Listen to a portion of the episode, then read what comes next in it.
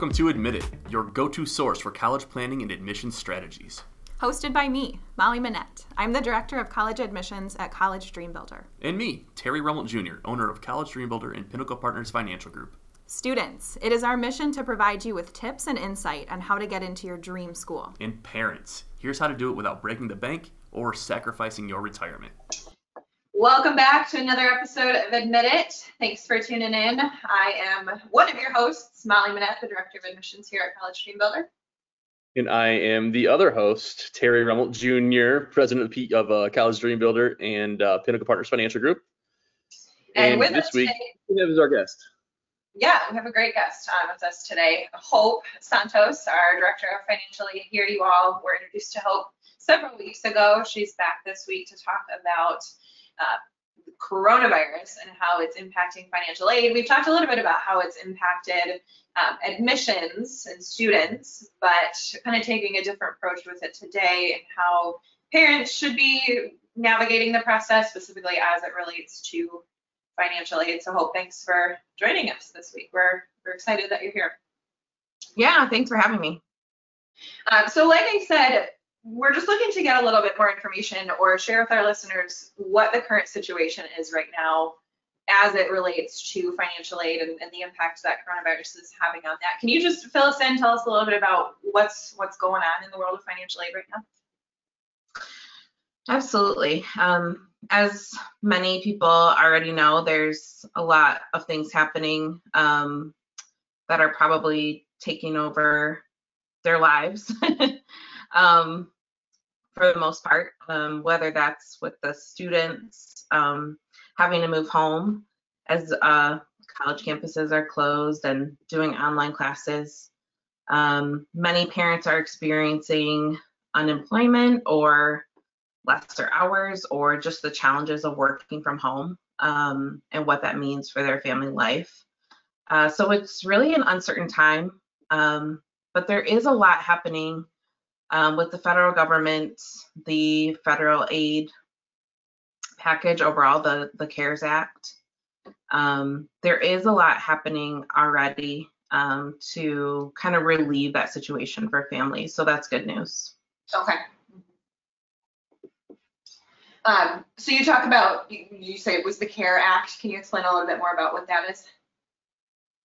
Yeah, so that's um if you haven't heard about it in the news, that's kind of the the big stimulus package that Congress passed. Um, I believe it was last week. Um, it's already going into effect. Um, some people know already that they'll be receiving their stimulus paychecks. That those should start next week. Um, so that's part of it. Uh, there's also a huge section that's been reserved for colleges and universities, which is great news. Yeah. And there are separate um, sort of guidelines that are in place for actual federal, excuse me, federal student aid, um, the federal direct loans, and those programs. Okay. Mhm. Um, yeah, so, so that, that section or that, um, that part of this that's designated for the colleges, what does that look like then? What, what type of relief are they getting? Um, how are they really being impacted by this? Yeah, so I'm not an expert on the nitty gritty details necessarily. I know that I believe it was um, seven billion dollars that are that's being allocated for colleges and universities to use for emergency aid for families. Um, I know that also colleges are able to um, offer additional scholarships. I've already seen that with some of our students um, just across the board. They're offering scholarships to um, first time students just as like an added bonus. So that's potentially part of that. Um, the other thing is the refunds for uh, room and board right now. If um, students had to move home for the spring semester, um, many are able to get some sort of refund for room and board. And that's potentially part of that as well. Um, and the remainder uh, should be available to use for the college's discretion. Um, and we're hoping that is translated into more grants and scholarships for financial aid. Yes, yes, absolutely. Yeah, you mentioned the additional scholarships. I know, uh, you know, local shout out here, Grand Valley did that where they they were giving yeah a lot of Michigan students a, an additional scholarship. I know Terry really happy about that. He's a Laker, so kind of special special shout out. We we appreciate what Grand Valley's doing for their their Michigan students. Um, Yeah. So, so yeah, you know, students, and I guess specifically parents now, parents who are finding themselves in this situation where perhaps they're out of a job or their income has taken a hit. What is next for them? How do they go about navigating this? Yeah, so um, there are a couple of different things they can take advantage of now. Um, I did already mention, you know, maybe a refund on room and board. There are additional things specifically for financial aid um, funding, like the federal student loans. Um, there are multiple things happening with those right now. The federal interest has been waived automatically for six months. So if you're a parent paying on those college loans either for yourself or for you know an older student that's graduated you'll notice that your account has changed um, the interest has been waived you may not even have payments due uh, for six months and that's just happened automatically um, so that's really great news for uh, student loans the federal student loans Additionally, any of the Pell Grants or federal student loans that were used for spring semester do not count against a student's lifetime limit. So every student has a limit of aid that they can take out over the course of their college career. And the spring semester does not count towards that. So that's great news as well. That is good news. What uh what is the limit, the lifetime limit for a student? How, what's So- the amount? Yeah, currently for an undergraduate student, it's thirty-one thousand five hundred dollars. So that And would that's be, only for, that's only for the federal aid, right?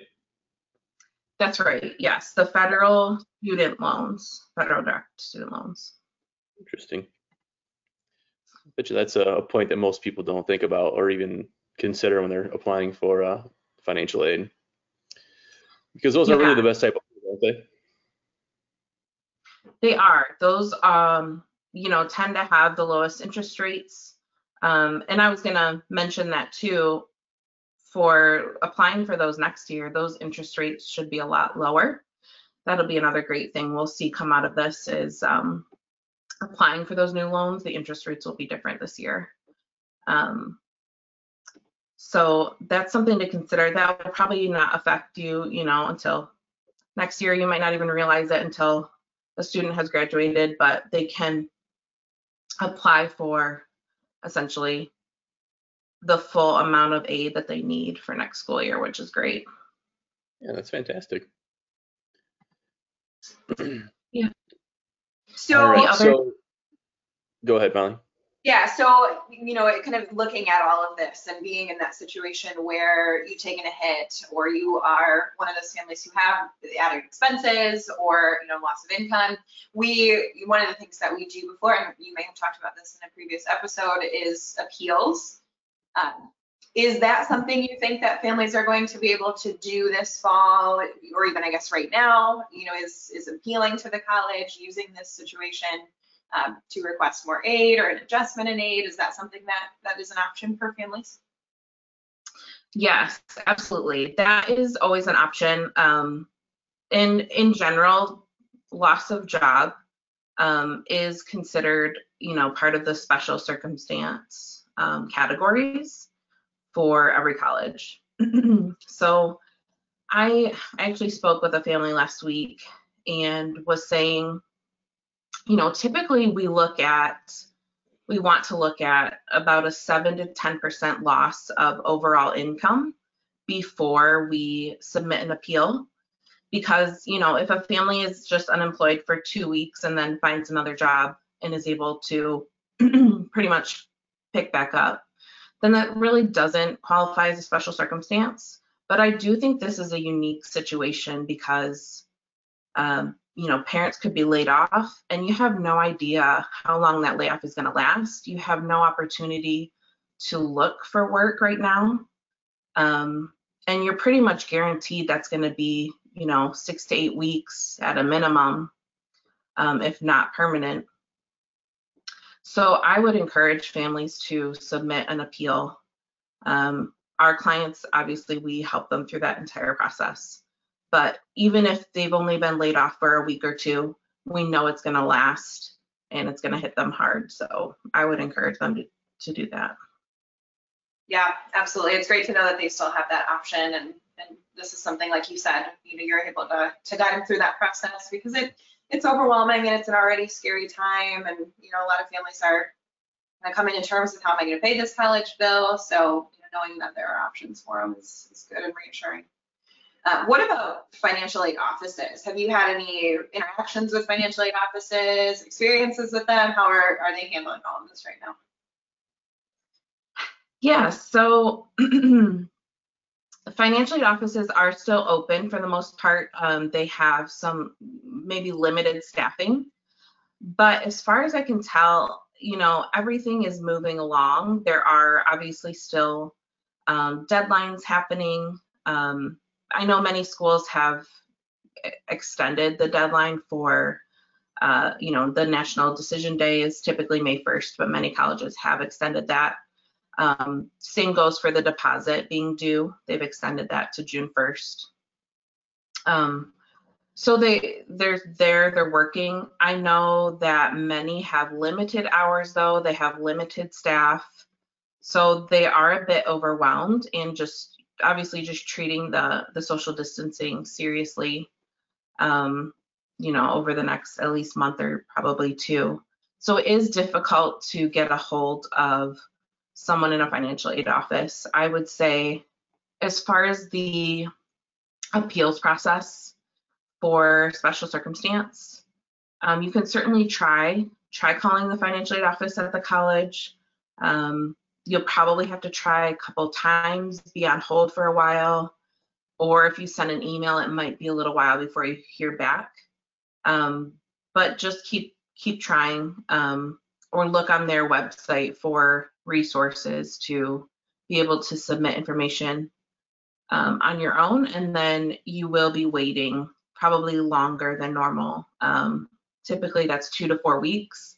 I would say plan on four weeks to hear back from a financial aid office based on a, a special circumstance appeal. Makes sense. Definitely makes sense, especially like you said, if there's limited staffing, you know, making sure that the resources are you know, that, that these, these financial aid staff members are able to, to dedicate the amount of time and, and care to your appeal that, that is necessary. So yeah, that's a good point. Uh, but as far as you can tell, you know, everything is moving forward as, as planned. Fall semesters are still set to begin and, and run as normal in the fall. So, you know, just working on those appeals or, you know, reaching out if, if they have any questions. You, of course, are a great resource for them if they're unsure you know, next steps or how their specific situation could be impacted. Yeah, absolutely. If uh, families have, you know, specific questions on their situation or maybe what's available to them in the short term, um, I can go over those options in more detail. And then the appeals, those are those don't have any set deadlines, so um, those will be available to be submitted anytime over the next few months um, to be able to get aid for the fall semester. That's great. Terry, any other questions for Hope while we've got her? Uh, no, I don't think so. I think that that pretty much covered everything that we had to uh, to talk about today. Um, especially when it comes to appeals, I think appeals are going to be uh, more popular, more prevalent than ever in the next year to try to get more financial aid. So if you're unsure of how to go through with the appeal process, it's something that we can do for you, something we can take care of and and make the process easy. So Hope is a master at it, and uh, and she helps families like that every day. So um, that's really that's all I have to, to to ask today. I think we're we're all set. What do you think, Molly? yeah, Hope any any last words of reassurance, I guess, for families who are maybe a little scared or, or weary about you know what's next for them. Any ninja tricks? I don't know about ninja tricks, but I would just say don't despair. You're not in this alone. Um, you know, the, every family has their own situation, and colleges are treating them by case, on a case by case basis. Um, so certainly reach out, see what your options are. It, it never hurts to ask. Yeah, absolutely. Awesome. Well said. Well, as always, if you have any questions for us, for our team, we are accessible on social media. We are accessible by phone. Uh, reach out to us by email. Any any way that that you know you prefer, get in touch with us. If there's anything you want us to talk about in future episodes, let us know of that as well. Um, otherwise, we will see you in two weeks. We're moving to a, a bi-weekly schedule for these podcasts. Um, and as always, thanks for tuning in. All right, that's it. We'll see you next well, two weeks. We'll see you in two weeks, guys. Bye.